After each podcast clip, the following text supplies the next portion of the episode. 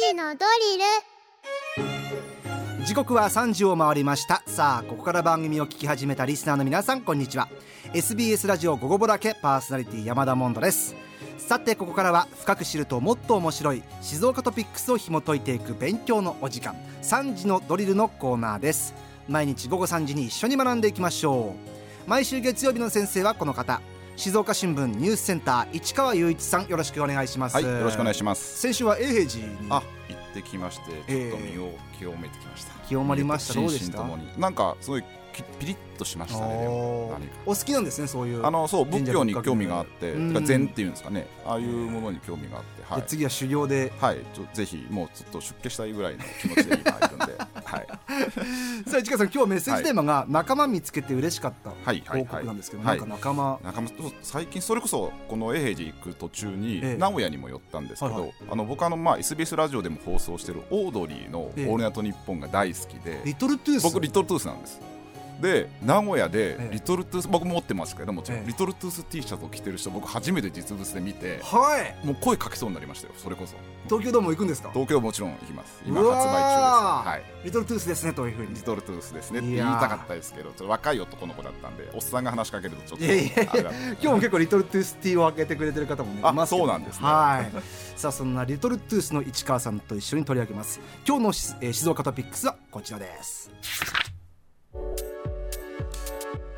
静岡新聞が読者からの疑問に答えるネクスト特捜隊のコーナーに磐田市の30代男性から近所の公園から暗くなる時間帯まで鳴り響くスケートボードの滑走音に悩まされているという声が寄せられました。公共の公園におけるスケボーの利用についても課題を感じているようです。県内の公共施設で練習できる環境や自治体ごとの公園のルールなどは今どうなっているのでしょうか？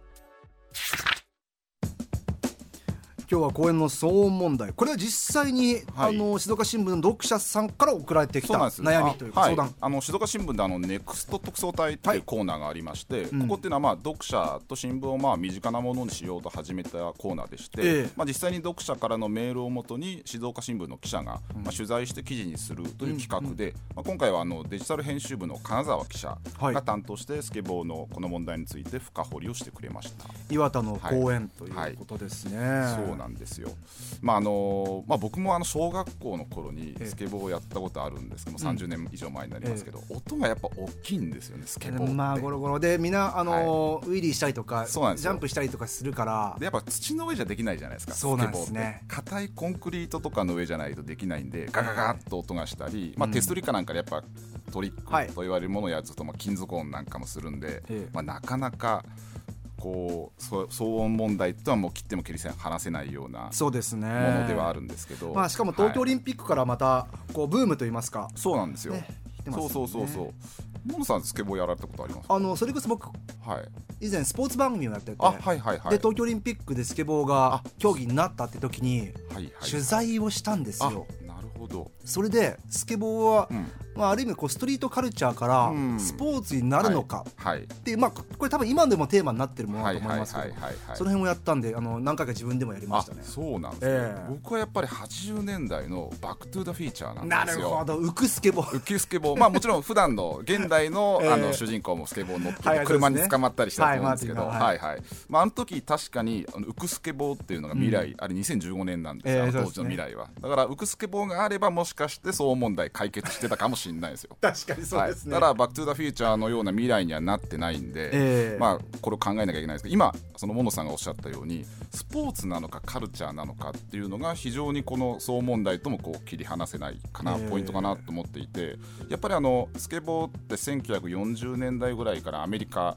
の、まあ、西海岸なんかを発祥にこう始まった、いわゆるストリートカルチャーの一つで、ね、まあ、スポーツっていう感じじゃなかったんですよ、ね、昔は、やっぱりファッションでありそういった文化であるっていうイメージだったんですけど、やっぱ今言った2021年の東京オリンピックから、まあ、スケボーが正式競技になって、しかもまあ日本選手が金メダル取ったっていうこともあって、スポーツとしてこう人口が急速に増えていったっていうのがあるんですよね。うん、あの前あの話題にしたあの静岡市のアリーナ建設候補地にある2017年から暫定的に設置されているあのローラースローラースポーツの練習場の東静岡アートアートスポーツ広場、はい、あそこなんかは東京五輪以降年間2万8000人がやっぱスケボーの利用があると。だから子どもたちが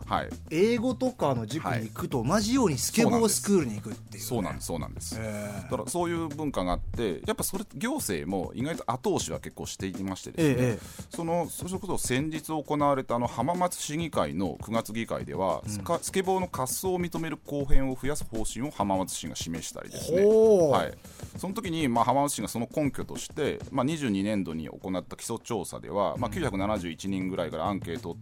を取ったところ、まあ、8割がスケボー施設を望んでいたと、うん、まあ、そういった話もあって、まあ、スケボーをやるところ増やそうよという動きであるとか、うん、まあ、牧之原市なんか、まあ、サーフィンなんかにも力入れてるんですけど、ええ、まあ、牧之原市はサーフィンだけじゃなくてスケボーとかそういう近年人気が高まっているアクションスポーツっていうもののこう官民組織を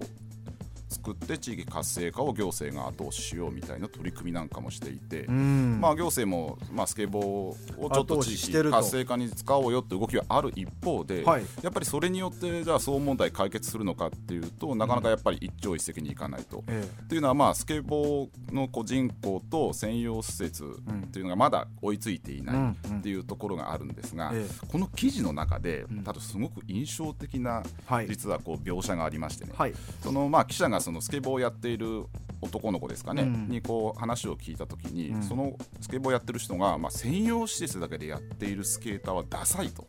思われると、うん、本質はストリートという思いがあるっていう声を紹介してるんですえー、この専用施設だけでやっているスケーターはダサいっていうのがまさにこうカルチャーとスポーツのやつこの狭間というかどっちなんだっていう、ね、だからスケボーはあくまでカルチャーでありファッションなんで、えー、専用施設でやると、まあ、いわゆるスポーツじゃないですかだから僕はスポーツをやってんじゃないんだ、うん、そういう意識があるとやっぱ公園とか、しかもまあ夜とかそういったものになってしまうっていうのはまあ仕方のないところなのかなっていうところはあるんですよ、ね、これ市川さん、はい、僕も取材した時に同じことを言われて、はい、当然よくないじゃないですか。許可されてないところでやるのはよくないけども。それも含めてスケボーなんだっていう、ちょっと当時の言葉、あのまるまる言わせてもらうと、そのスケボーやってた少年は、警察に追われることも含めてスケボーって言ってました。れはまさにそうかもしれないですね、まあ、もちろんそういったスケ、うん、そういうすべてのスケーターがそういう考え方を持ってるとは思わないんですけど、はい、でもそのそれもそういう声もやっぱ事実なんですよ、えー、そういうスケーターがいるっていうことも。でまあスケートをやることにはやっぱリスクがあって、えー、まあ、あの道路交通法、まあ、道交法ってよく言われますけどこの道交法って交通が頻繁な道路でローラースケートやこれに類する行為っていうのを禁じているんですよ、法律で。で実際に2020年に静岡市の交通量の多い市道でスケボーをやったとして、まあ、男性が実は道路交通法違反でそれ書類送検されたっていうのが結構大きな事件になって、ね、この男性はスケボーの実は練習場に向かうために、まあ、その向かう道路の脇を滑走したんですよ。ただそこで車と接触事故を起こしてしまって、えー、まあ、そうするとまあじゃ交通の頻繁な道路ってどのぐらいを指すのっていう、まあ、明記されてるわけじゃない、えー、1分間に何台。その時の警察の見解っていうのは、はい、1分間に数台の車両通行があったので交通が頻繁だと警察は判断したと、うん、それでまあ摘発に踏み切ったっていう例があったんですね。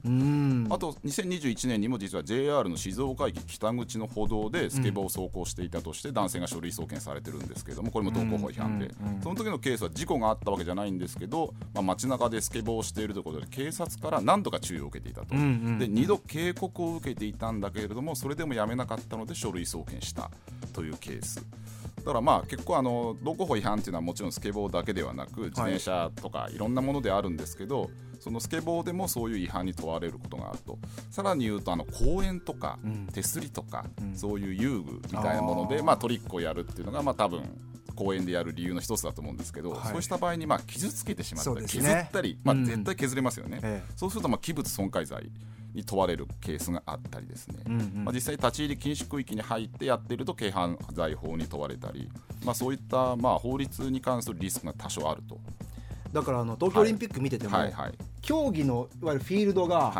明らか公園の手すりじゃんとかねそうなんそうなん階段じゃんっていうのはあれを模して作ってることすらちょっと僕ははい。あなんか微妙な感じはしたんですけどね、はいはい、そう今まさにアジア大会でもスケボーをやってて、えーね、パークとストリート。そうですね。そのパークの方はお椀型のところでプシューっとこうやるんですけどそのストリートの方はまさにそういう階段であるとか、えー、手すりとか、えー、そういうところでもう街中ストリートでやっていることをそこでやってる,、っていう。ただあれってものすごい僕らから見るとかっこいいけど、うん、さっきモノさんがおっしゃったような人から見るとこれフェイクじゃないの、ですね。そうなるんですよね。それってどうなのっていうのは確かにあると思うんですよ。だからそこっていうのはおそらくじゃあ行政が専用施設をいくら作ったところで、うん、なかなかできないんで公園でいかに共存できるかっていう話がやっぱり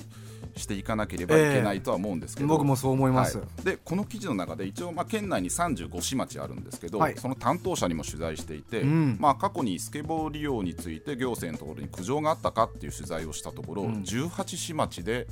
あったと答えてるんで、半数以上がやっぱスケボーで騒音問題とかが主だと思うんですけど、こう苦情が来ているって現状があるんで、なかなかやっぱ解決策っていうのは難しいなっていうところありますね。いやどうやって共存するかですよね。でもなんか最近そのちょっとその世間がいろんなことに対してちょっとうるさくなりすぎている部分僕はあると思ってて公園なんかでやっぱ球技なんかもほとんど禁止されてる公園が多くてキャッチボールすらできないんですよ。だ僕の近くの公園も、まあ、当然スケボーで自転車乗り入れ禁止、ボール扱うの禁止、で夏季厳禁でしょ、みんなで大して遊具ないんですよ。みんな何すんのっていう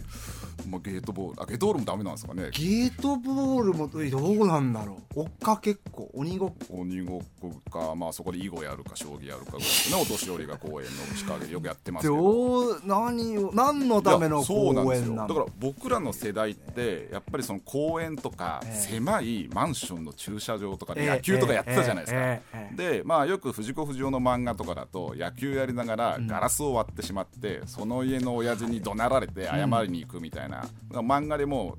日常の風景定番で出てきますね。僕もありましたよやっぱり、うんうん、マンションの駐車場とかで野球やって窓割っちゃったり、はい、公園とかでもこうボールが転がっちゃって何か壊したりみたいな、うんうん、そういうのは結構日常の風景やったんですけど今ってやっぱりそういうものがあんまりなくてみんなうるさいですし、まあ、実際にそのボールが転がっていって怪我をさせてそれですごい大きな賠償金を請求されるみたいな事件もあったりするんで、もうやっぱりそういうのは昭和の光景になってしまったのかなっていう気がしますね。うん。あとこう公園だけじゃなくても静岡だとまああそこも公園なのかな？青葉通り？ああそうですね。あそこも結構スケボーいますよね青葉通りも実はこの写真にあるように禁止ってなって,、なってますね。浜松だとザザの前。あザザの前とかですよね、えー、いますね。やっぱり街中のそういうストリートでまあじゃあいかにこう本当にそういったものカルチャーとして受け入れるのかやっぱりでもそれはスポーツとして専用施設でやってくださいよってそこにやってもらうのかこの問題っていうのはこうまだまだちょっと課題、ね、永遠の課題なのかなとは思います。そうですね、はい、まあ実際にそこに住んでますからね我々もこの課題にはちゃんと参加して解決していく必要がありますし、はい、だからといって全部ダメにするんじゃなくて、うん、一緒にこうね、ね、話し合っていきたいですね、はい、というわけで今日も勉強になりました。市川さんありがとうございました。えー、月曜日の先生は静岡新聞ニュースセンター市川雄一さんでした。さあ今回のこの内容ニュースアプリあなたの静岡新聞キコットでも聞くことができます。復習にぜひ使ってみてください。また Spotify をはじめとした各配信サービスのポッドキャストにも配信されております。隙間時間を見つけて少しだけ静岡ニュースに詳しくなりましょう。今日の勉強はこれでおしまい Thank you.